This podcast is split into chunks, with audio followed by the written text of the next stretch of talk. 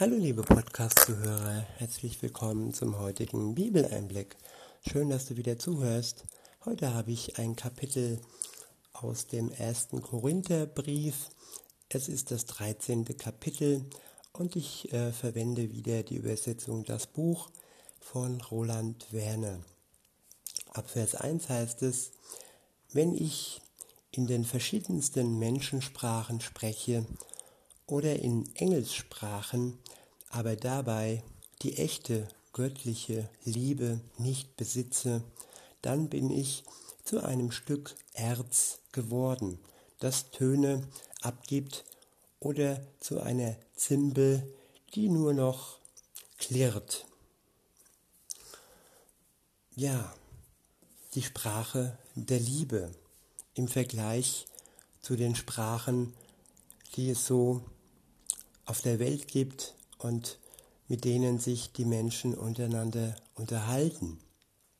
Es ist Ausdruck von Intelligenz, wenn man mehrsprachig aufwächst, wenn man mehrere Sprachen spricht, und es schafft Eindruck bei anderen. Aber ist es wirklich das, was man im Vergleich zur Sprache der Liebe wirklich braucht? Ja, es ist sinnvoll und es ist nicht abzulehnen. Also wer viele Sprachen kann, lernt, der soll es weiter tun. Aber die Sprache der Liebe ist wirklich viel, viel mehr als nur die Sprache der Menschen oder auch die Engelssprache. Was jetzt damit gemeint ist, kann ich jetzt nicht sagen. Aber auf jeden Fall, die Sprache der Liebe sollten wir doch am besten sprechen oder ausdrücken können. Weiter geht's dann, und weiter heißt es: Und wenn ich eine prophetische Befähigung habe, die verborgenen Geheimnisse und alle tiefe Erkenntnisse weiß und einen Glauben habe, der alles umfasst, sodass ich sogar Berge versetzen kann, aber keine echte Liebe habe, dann bin ich ein Nichts. Es gibt viele Begabungen. Es sind auch Begabungen, die von Gott kommen. Prophetische Befähigungen und verborgene Geheimnisse zu deuten, tiefe Erkenntnisse zu haben. Oder auch einen festen Glauben zu haben, der durch fast nichts zu erschüttern ist und mit dem man sogar Berge versetzen kann.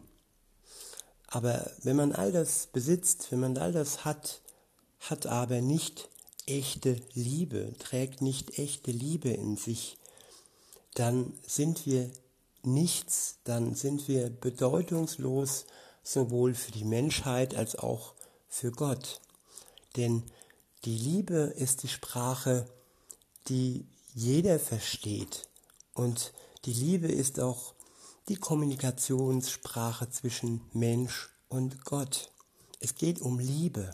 Er hat seine Liebe ausgedrückt durch seinen Sohn Jesus Christus, den Messias, indem er für die Menschheit gestorben ist. Das war ein Akt der Liebe. Er hat es getan, damit wir befreit sein können, befreit von all der Last, von all der Schuld, die wir so mit uns tragen seit Kindheit an. Und das tat er aus Liebe. Weiter heißt es: Und wenn ich mein gesamtes Eigentum zur Armenspeisung verwende und meinen Körper dem Feuertod übergebe, aber keine Liebe habe, dann wird mir das nichts nützen. Ja, der eine Teil des Verses, den kann ich gut deuten, den anderen wieder mal nicht. Meinem Körper dem Feuertod übergebe. Ich weiß nicht, was das irgendjemanden nützen soll, aber mein gesamtes Eigentum zur Armenspeisung zu verwenden, das ist doch ein recht großer Nutzen. Man kann es aber auch zur Beschreibung hernehmen. Es geht hier um die guten Taten, dass wir nach außen hin, oder auch wenn wir es im Verborgenen tun, für andere etwas Gutes tun und dann vor Gott besser dastehen wollen. Das ist die Religion, das sind Religionen, wo es eben um das gute Werk nach außen hin geht. Aber wenn doch da keine Liebe vorhanden ist, dann nützt es keinem, weder letztendlich dem Menschen noch der Beziehung zu Gott. Jetzt geht es weiter und jetzt wird auch die Liebe beschrieben, wie sie denn wirklich auszusehen hat oder wie ihre Merkmale sind. Und zwar steht das ab Vers 4. Ich lese, die Liebe hat einen langen Atem. Reich an Freundlichkeit ist die Liebe. Sie wird nicht von Neid zerfressen. Diese Liebe ist nicht großtuerisch und blustert sich nicht auf. Ich wiederhole, die Liebe hat einen langen Atem. Reich an Freundlichkeit ist die Liebe. Sie wird nicht vom Neid zerfressen. Diese Liebe ist nicht großtuerisch und blustert sich nicht auf. Ja, einen langen Atem haben heißt geduldig sein und die Unvollkommenheit seiner Mitmenschen wirklich mit einem langen Atem und mit viel Geduld ertragen. Nicht ungeduldig auf dem anderen herumhacken, auf seiner Unvollkommenheit und die eigene Unvollkommenheit dann beiseite wischen und nur dem anderen auf die Nerven gehen. Ja, die Liebe hat wirklich die Möglichkeit, einen langen Atem zu bekommen. Wer die Liebe hat, die Liebe von Gott. Und sie ist auch reich an Freundlichkeit. Und ja, freundlich, wie wohltuend ist es doch, einen freundlichen Menschen um sich herum zu haben, der zuvorkommend ist und stets freundliche Worte auf den Lippen hat. Ja, das ist unbezahlbar. Und sie wird auch nicht vom Neid zerfressen. Der Neid spielt keine Rolle bei der wahren Liebe. Wahre Liebe schaut andere an und freut sich an dem, was sie haben, freut sich an dem Ehepartner, freut sich an dem Besitz des anderen und freut sich über alles, was Grund gibt zur Freude. Und die Liebe ist auch nicht großtuerisch. Sie gibt nicht an mit dem, was man hat, mit den Begabungen, mit dem Besitz, sei es Geld, Freunde, Partner, Kinder. Und ja, sie teilt gern und sie plustert sich eben nicht auf. Weiter heißt es, sie ist nicht unhöflich und sucht nicht ihren eigenen Vorteil. Sie wird nicht bitter und rechnet auch das Böse nicht an. Ich wiederhole, sie ist nicht unhöflich und sucht nicht ihren eigenen Vorteil. Sie wird nicht bitter und rechnet auch das Böse nicht an. Ja, Freundlichkeit und Höflichkeit, sie sind doch eng miteinander verwandt, aber dennoch gibt es Nuancen zwischen beiden.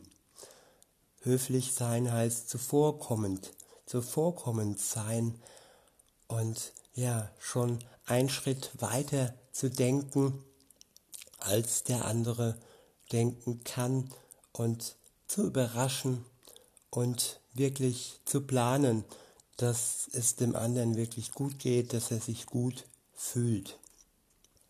Und bei all dem, ja, bleibt keine Zeit, um seine eigenen Vorteile zu planen.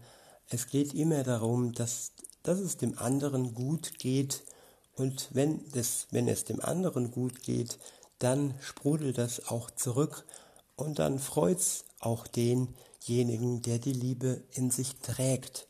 Freude dann, wenn es anderen gut geht. Und der eigene Vorteil ist nebensächlich.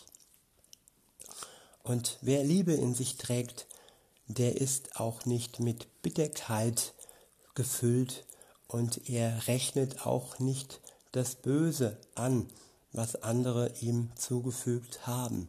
Er kann verzeihen und er ist nicht nachtragend.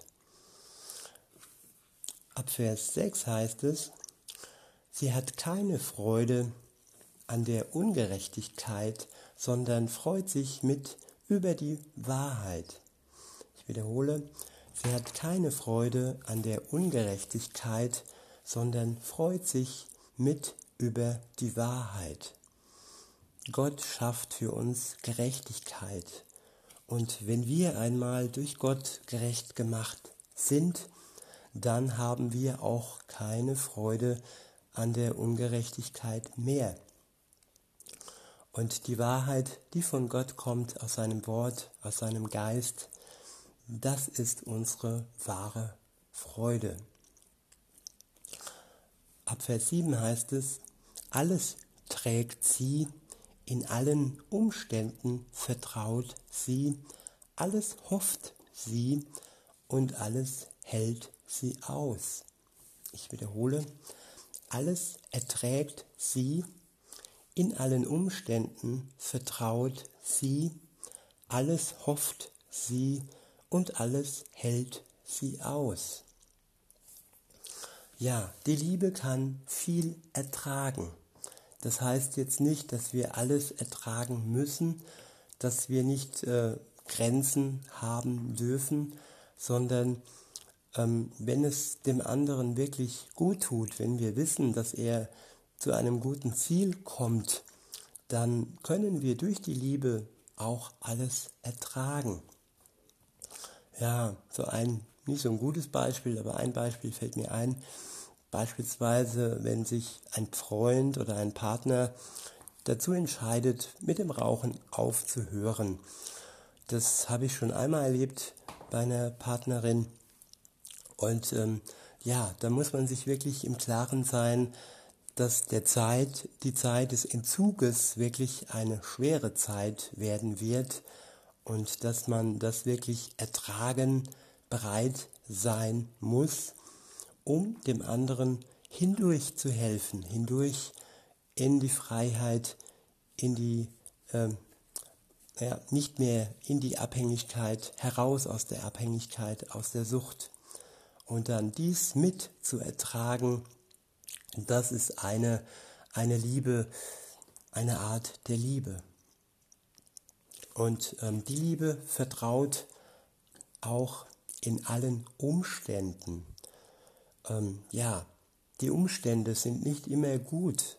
Sie werden oft beschwert durch Vorschriften, durch irgendwelche Unterdrückungen, durch Dinge, die einfach nicht gut tun und durch Krisen, durch Unwetter und so weiter. Und die Liebe lässt sich durch die Umstände nicht erschüttern und verliert nicht ihr Vertrauen auf Gott und ihr Vertrauen auf die Menschen. Und weiter heißt es dann, alles hofft sie und alles hält sie aus. Ja, die Hoffnung ist die mit hinübergeht in die Ewigkeit. Wenige Dinge bleiben, vieles vergeht.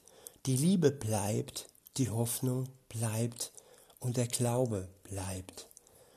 Und sie alle haben Bestand bis in die Ewigkeit.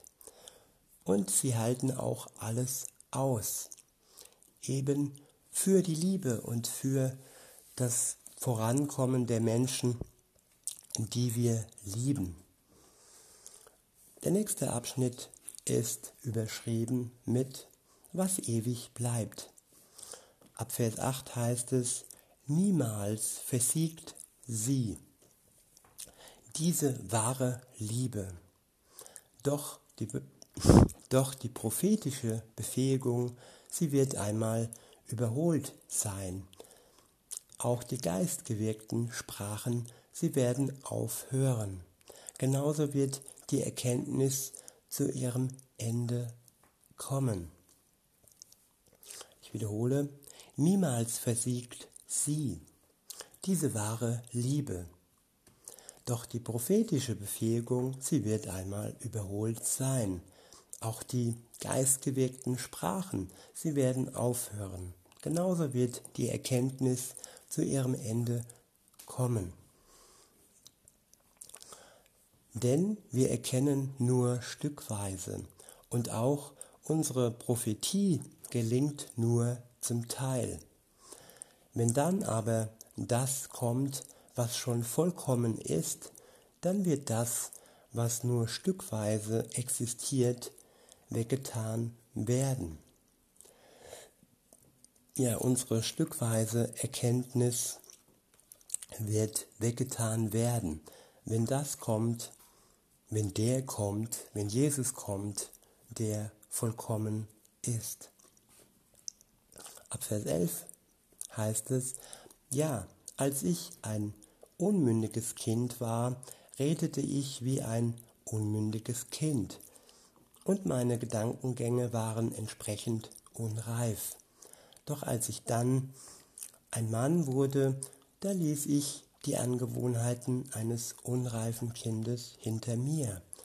Wir schauen noch wie in einen unklaren Metallspiegel, dann aber von Angesicht zu Angesicht. Ich wiederhole, wir schauen noch wie in einen unklaren Metallspiegel, dann aber von Angesicht zu Angesicht. Im Moment ist noch vieles unklar. Im Moment haben wir die Dinge noch nicht klar im Blick, weil Jesus im Moment noch nicht hier zurückgekommen ist und bei uns ist und die Dinge zu Ende führt. Noch haben wir das Hoffen, noch haben wir das Wort Gottes, das uns wirklich hinüberträgt in die Zeit, wo dann die Klarheit zu uns kommen wird und auch Jesus, der Messias, zu uns kommen wird. Weiter heißt es, noch erkenne ich alles nur bruchstückhaft, dann aber werde ich erkennen, so wie ich jetzt schon selbst von Gott erkannt worden bin. Ich wiederhole, noch erkenne ich alles nur bruchstückhaft, dann aber werde ich erkennen, so wie ich jetzt schon selbst von Gott erkannt worden bin. Gott hat uns ganz erkannt. Wir haben ihn noch nicht ganz erkannt. Aber dass er uns schon komplett kennt, das kann für dich, für mich ein Trost sein. Wir müssen ihm nichts mehr vormachen und für ihn besteht Klarheit, was mich, was dich betrifft. Und sein Wort hilft uns, für die Zeit des bruchstückhaften Erkennens.